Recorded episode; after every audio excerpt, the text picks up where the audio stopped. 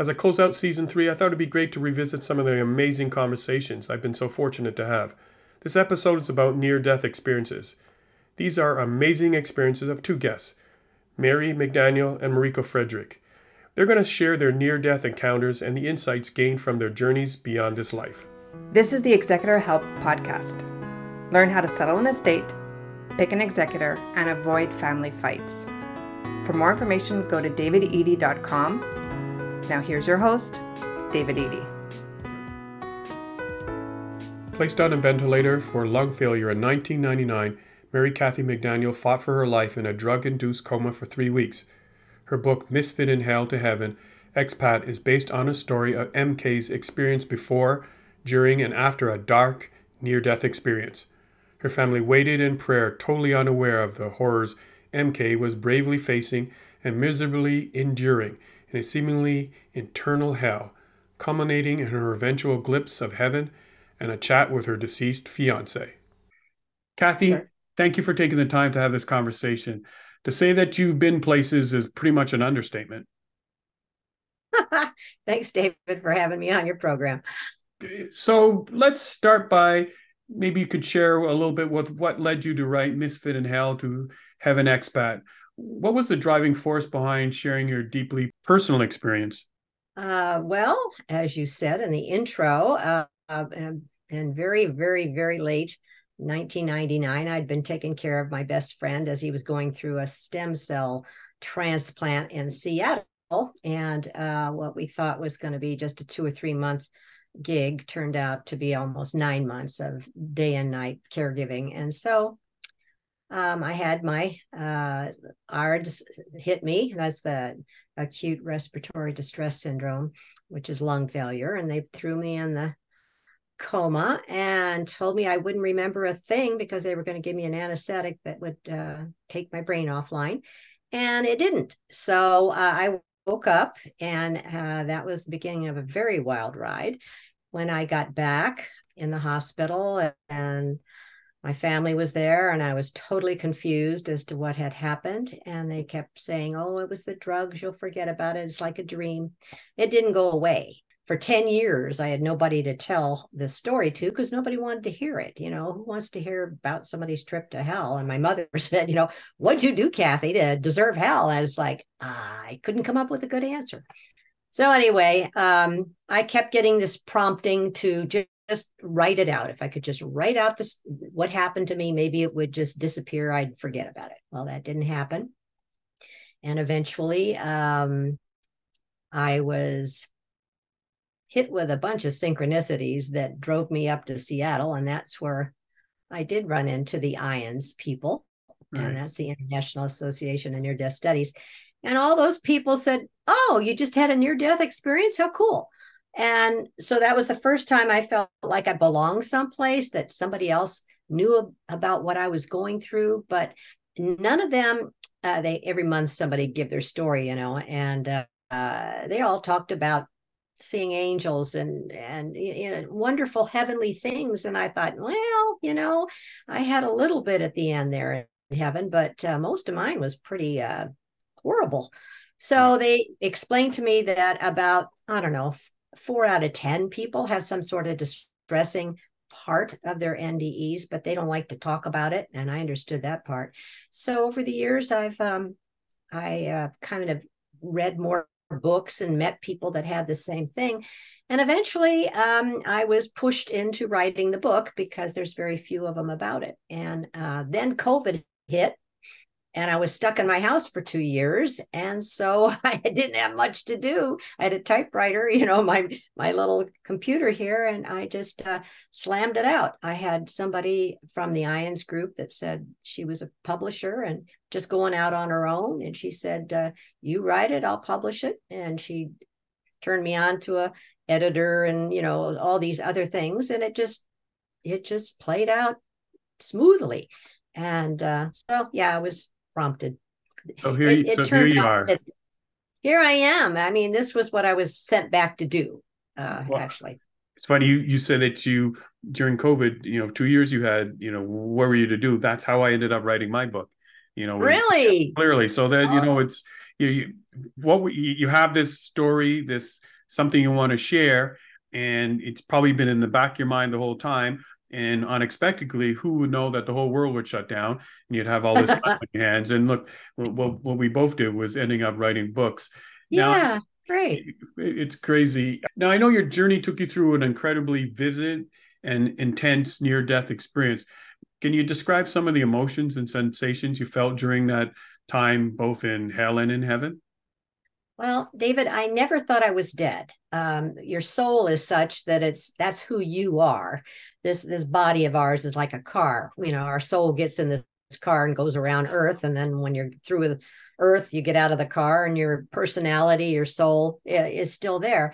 So I never knew until the very end that I was in actually in hell. I just couldn't figure out what was going on, but it was scary. It was unpredictable. It was, um, I had to just keep moving because these scenes kept coming up. There was different segments, and I never had time to ponder. Uh, I was just trying to run for my life and find a way out of this place. So mm-hmm. it was. Um, I don't recommend it. Did when you say that you were running for your life? Did you realize that you were in hell, or did you say, "Well, what kind of place is this?" And oh, I said, "What kind of place is this?" You betcha. Um, but it seemed it, it was somewhat familiar because what I figured out later is I had made this hell out of things that had happened in my life already that were hellish, and mm-hmm. just made them bigger. So they were familiar. There was two instances where I saw living people that were relatives. Turns out later I had to give them both messages. Um, one took it graciously and and did better in her life. The other one I haven't spoken to in 20 years. She she dropped me like a hot potato. So no, it was just like you opening the door tomorrow and all of a sudden everything's changed and you have no idea you just opened a door and there it is you uh, you adapt there's there's no way to just sit down and say well this isn't real or, or uh, i'm going to wake myself up or any of that it's just it was just like your life changed yeah it's so what was the the contrast of being in what you perceived as being hell, uh, heaven. Sorry, uh, hell at first, and then heaven. First, exactly. God. Yeah. Um, hell. Um, the first time I knew it was going to be completely strange was when a demon showed up and wanted me to do a task for him, cutting down this huge blackberry field with just a pair of uh, scissors they give children. Um, I had never seen a demon before. It looked like a kind of a yeti, and uh, but he he had spoke perfect English, which I thought was strange.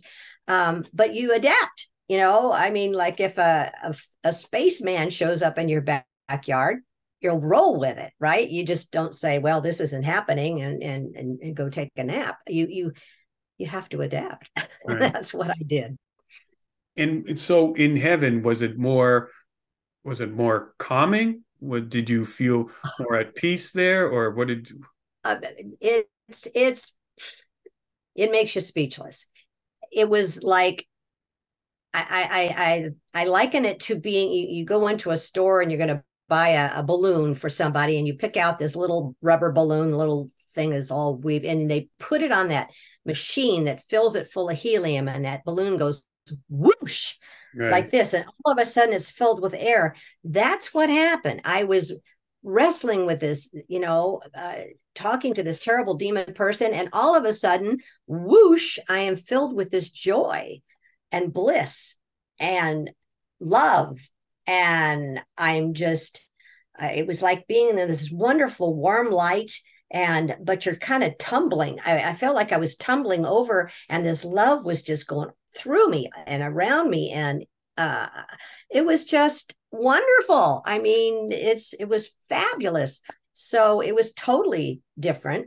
That was something I've never felt in my whole life. It was like everything that was wonderful that ever happened to me times a million. And uh, I, I, was just so, I, I forgot everything else. There was nothing else but this love. And then as it started to kind of coalesce a little bit, um, I was still full of this joy and and I saw my friend who had died the month before that I'd been taking care of and and he looked wonderful. I mean, when you die of leukemia, you don't look very well. And he looked great and he was smiling and he was happy to see me. And, and what came to my mind was, oh, criminy, he doesn't know he's dead. you know, I didn't think I was dead. And he really starts laughing. And and then I thought, well, wait a minute, you know, if he's dead, then I I must be dead. And this is heaven. And the news didn't get any better than that. So I said, you know, come on, let's go see stuff. I'm so glad to see you. Come on. You know, and he came over and he said, Now, Mary Kay, you've got too much left to do. And it took me about two seconds to f- figure out they were throwing me out. I mean, uh, I was, I was amazed. I was furious. I said, no, no, uh-uh. And whoosh, back I went and woke up out of the coma. I was very angry, I'll tell you, and disappointed. I did not want to be here. I I don't no. Uh, it was some place that I I wanted I want to get back to. I, I realized that was home. Um, it was just home. It was so comfortable to be there, and uh, I look forward to going back. I look forward to getting done what I'm supposed to do and going home.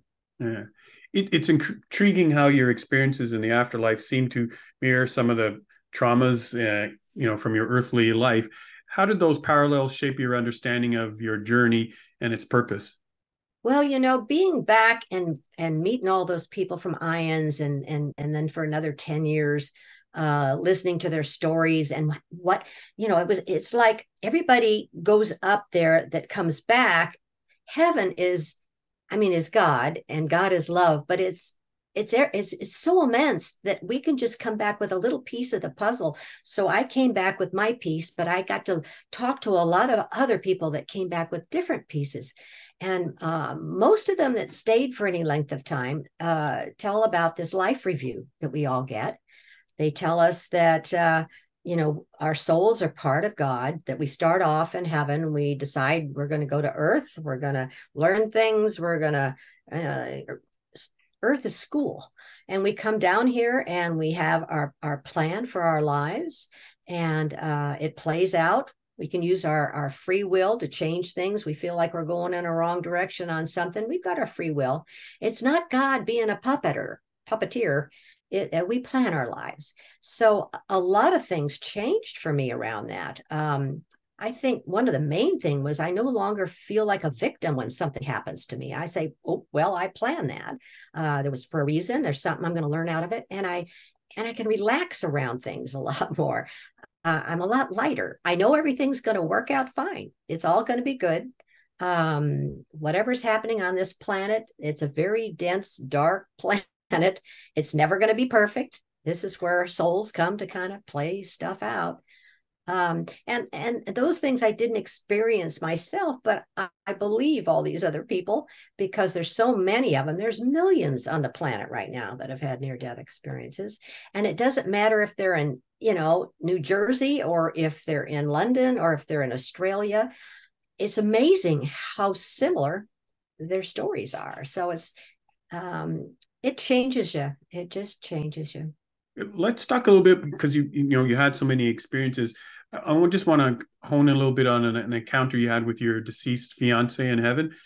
Mm-hmm. It was heartwarming, you know, the parts that I've read so far in the book. That um, could you tell a little bit more about the that conversation and, and the impact it's had on your perspective? Well, the only thing he said out loud was, "Now, Mary Kay, you've got too much left to do," and that that's huge it it left me with the knowledge that we all have things to do down here it's not just willy-nilly it's it's not it's all got purpose and that i um, when I got back, David, I mean, I had been in a coma for three weeks. I lost uh, so much weight with it. You know, they just feed you with a nasal tube, and and I I weighed 86 pounds. I couldn't move. I couldn't breathe. I couldn't move. The next day, the doctor came in to do a muscle test. I could blink and move one finger. Uh, I overheard him say to my mom, you know, uh, we don't know how much brain damage she's got. She'll probably never work again. I was 53. I had my own company. You know, she'll she'll she'll need help. And and I thought, I got too much left to do and I can't move. I was furious. I was overwhelmed with with the idea that I couldn't go home till I got all this stuff done. But God is good, and I had a, I've got a good plan, and and I got my health back. I worked very hard to get my health back, and then I, I went through all that dark night of the soul for ten years, and then I found my family up in at the IANDS meetings. It's it was it was my path that I I chose it kept me going. Those just those few words. You've got mm-hmm. too much left to do. It it well, gave some purpose.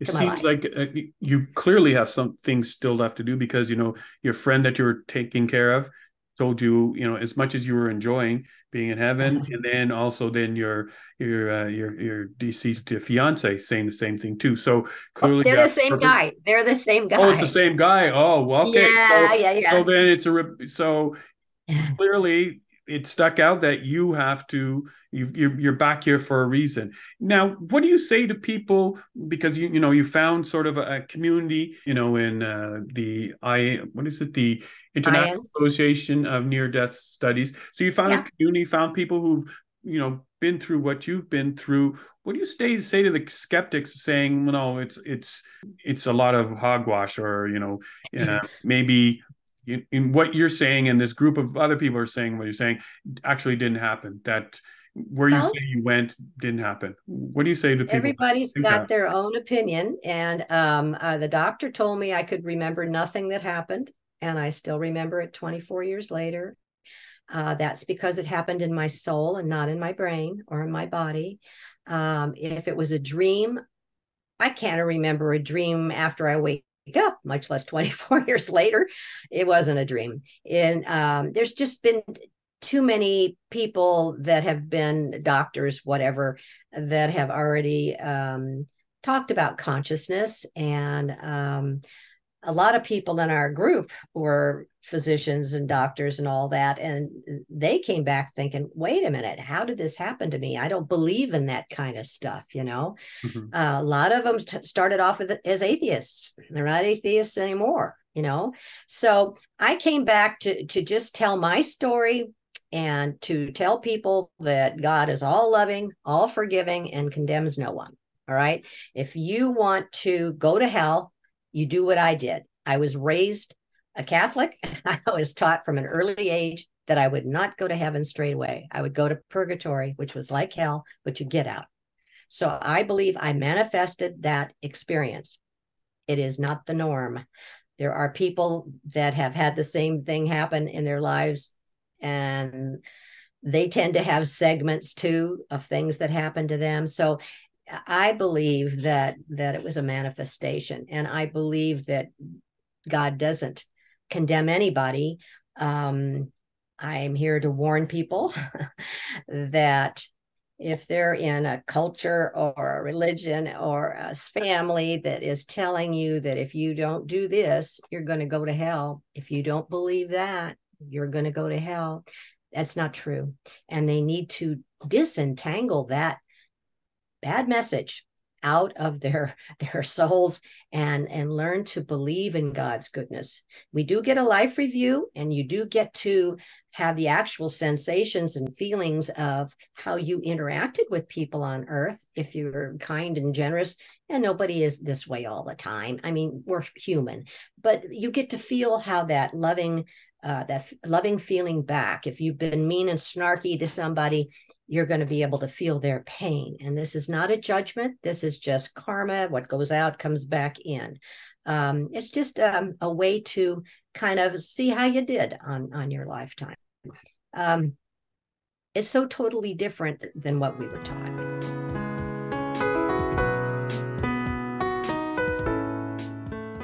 With me today is Mariko Frederick. She is the founder and CEO of Soul Priority.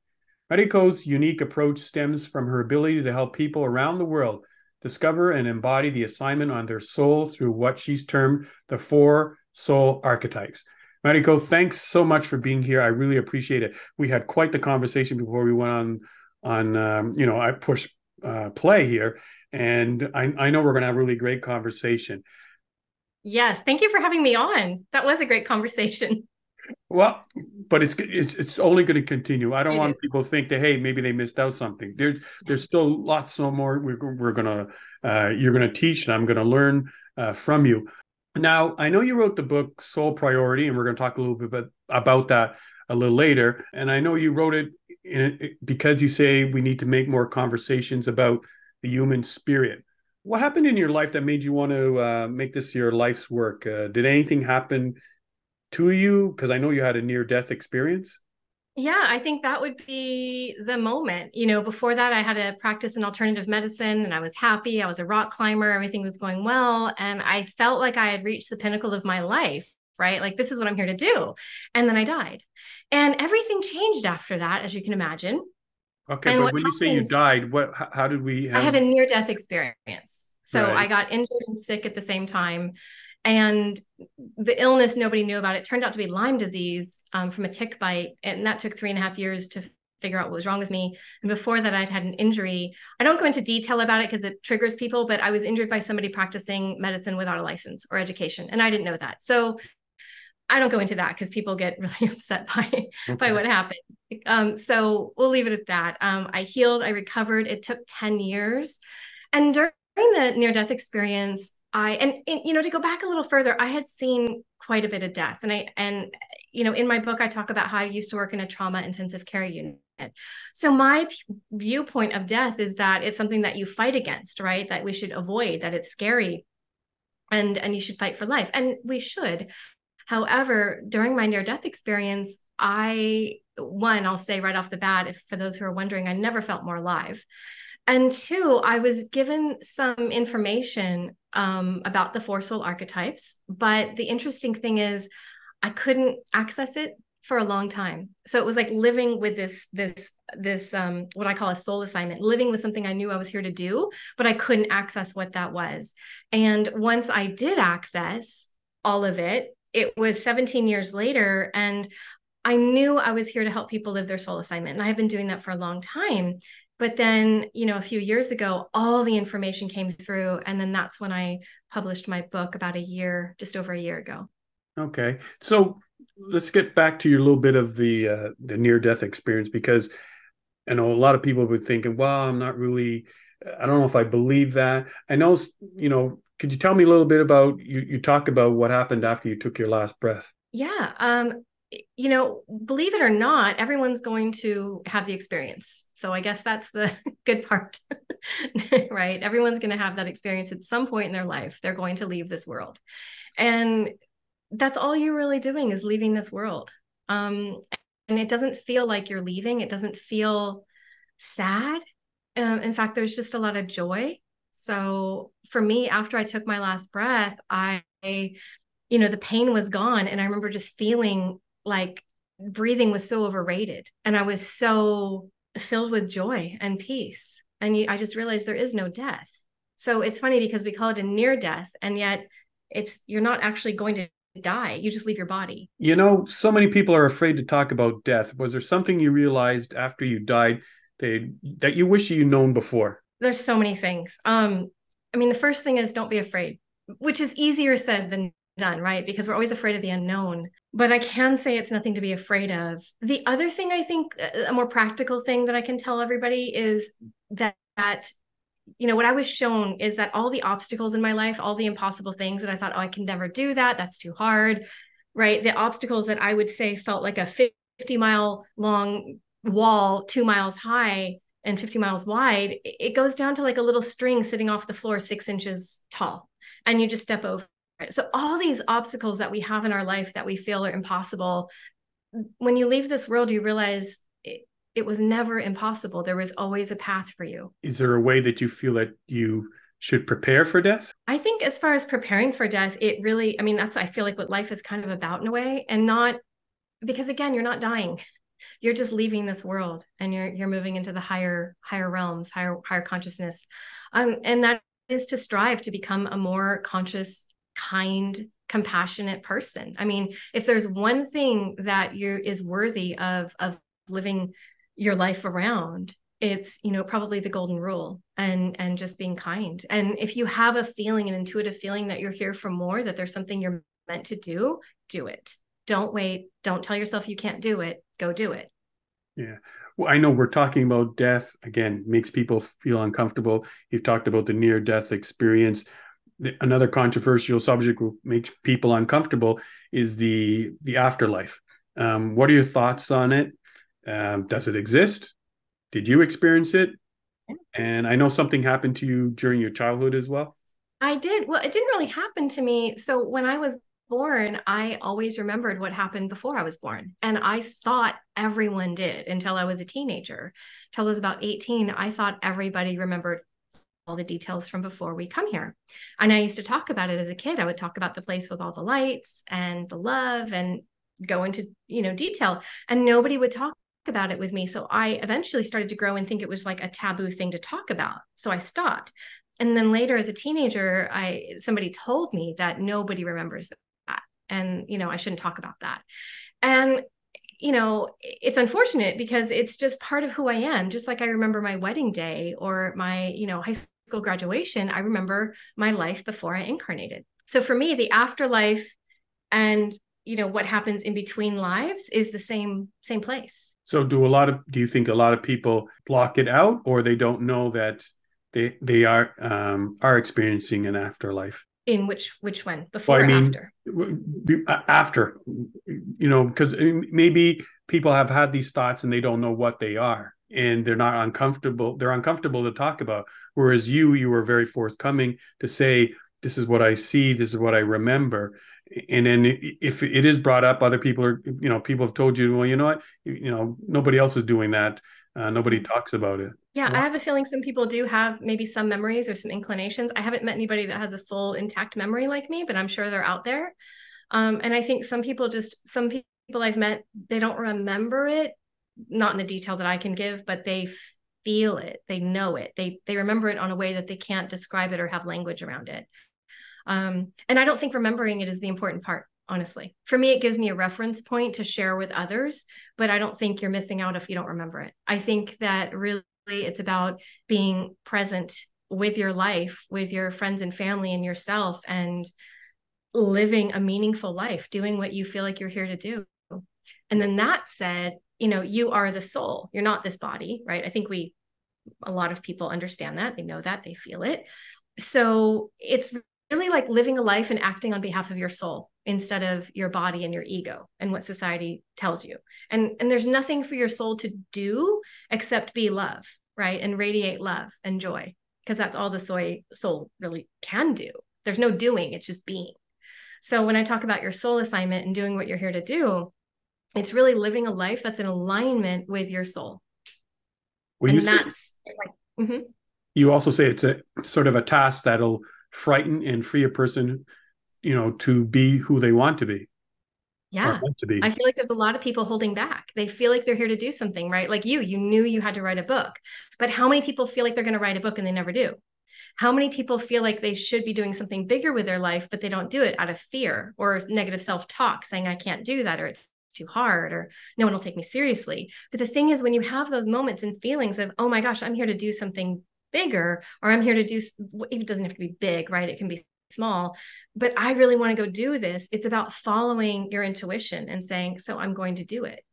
And the thing is it is the scariest thing you do when you you know stepping out and writing a book and telling my story. It does it's scary sure but it also frees me up to finally be who i'm here to be. And i can say that for a lot of people who start their business or launch you know podcasts or books or whatever their story is whatever their message is it is scary but it frees you to be the person you're here to be do you feel that people are afraid to take that step or they hear those voices and they don't want sure. and that's what's holding them back is it because I of family situation society or is it their own the voices in their head I mean, both, right? I think both. I think a lot of people, you know, had a rough childhood and they they don't feel safe to expand into who they're meant to be. They don't feel supported by their friends or family. Um, I feel like, you know, there's that version of you who everybody used to know, but maybe you've become a new version of yourself, right? And so when they talk to you, it's like the way I put it, they're talking to your echo. They're talking to who they think you were, right? So for a long time, I could say my parents would talk to the version of me who was still 15,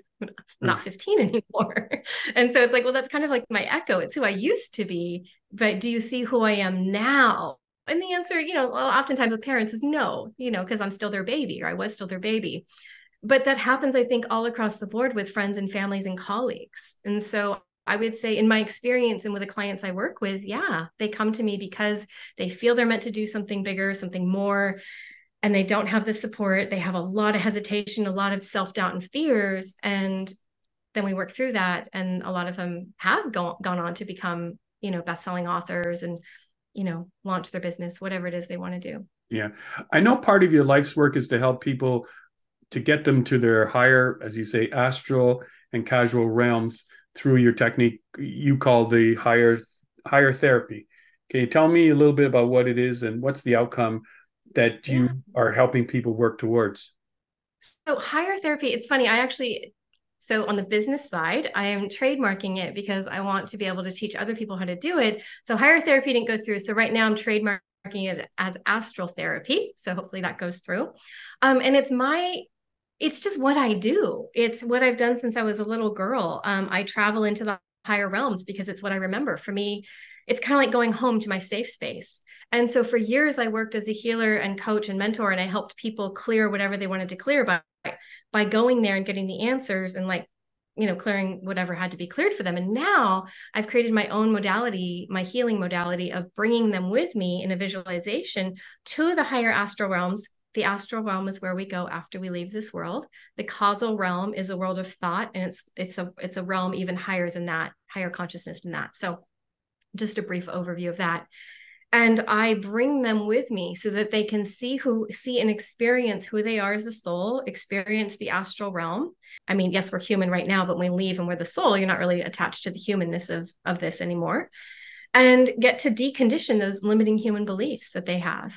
And and then basically imprint them with what they want to believe and have happen in their life so it starts happening. So that's what astral therapy is. It's so much fun um, and i'm i'm grateful i get to do it. It's it's so much fun.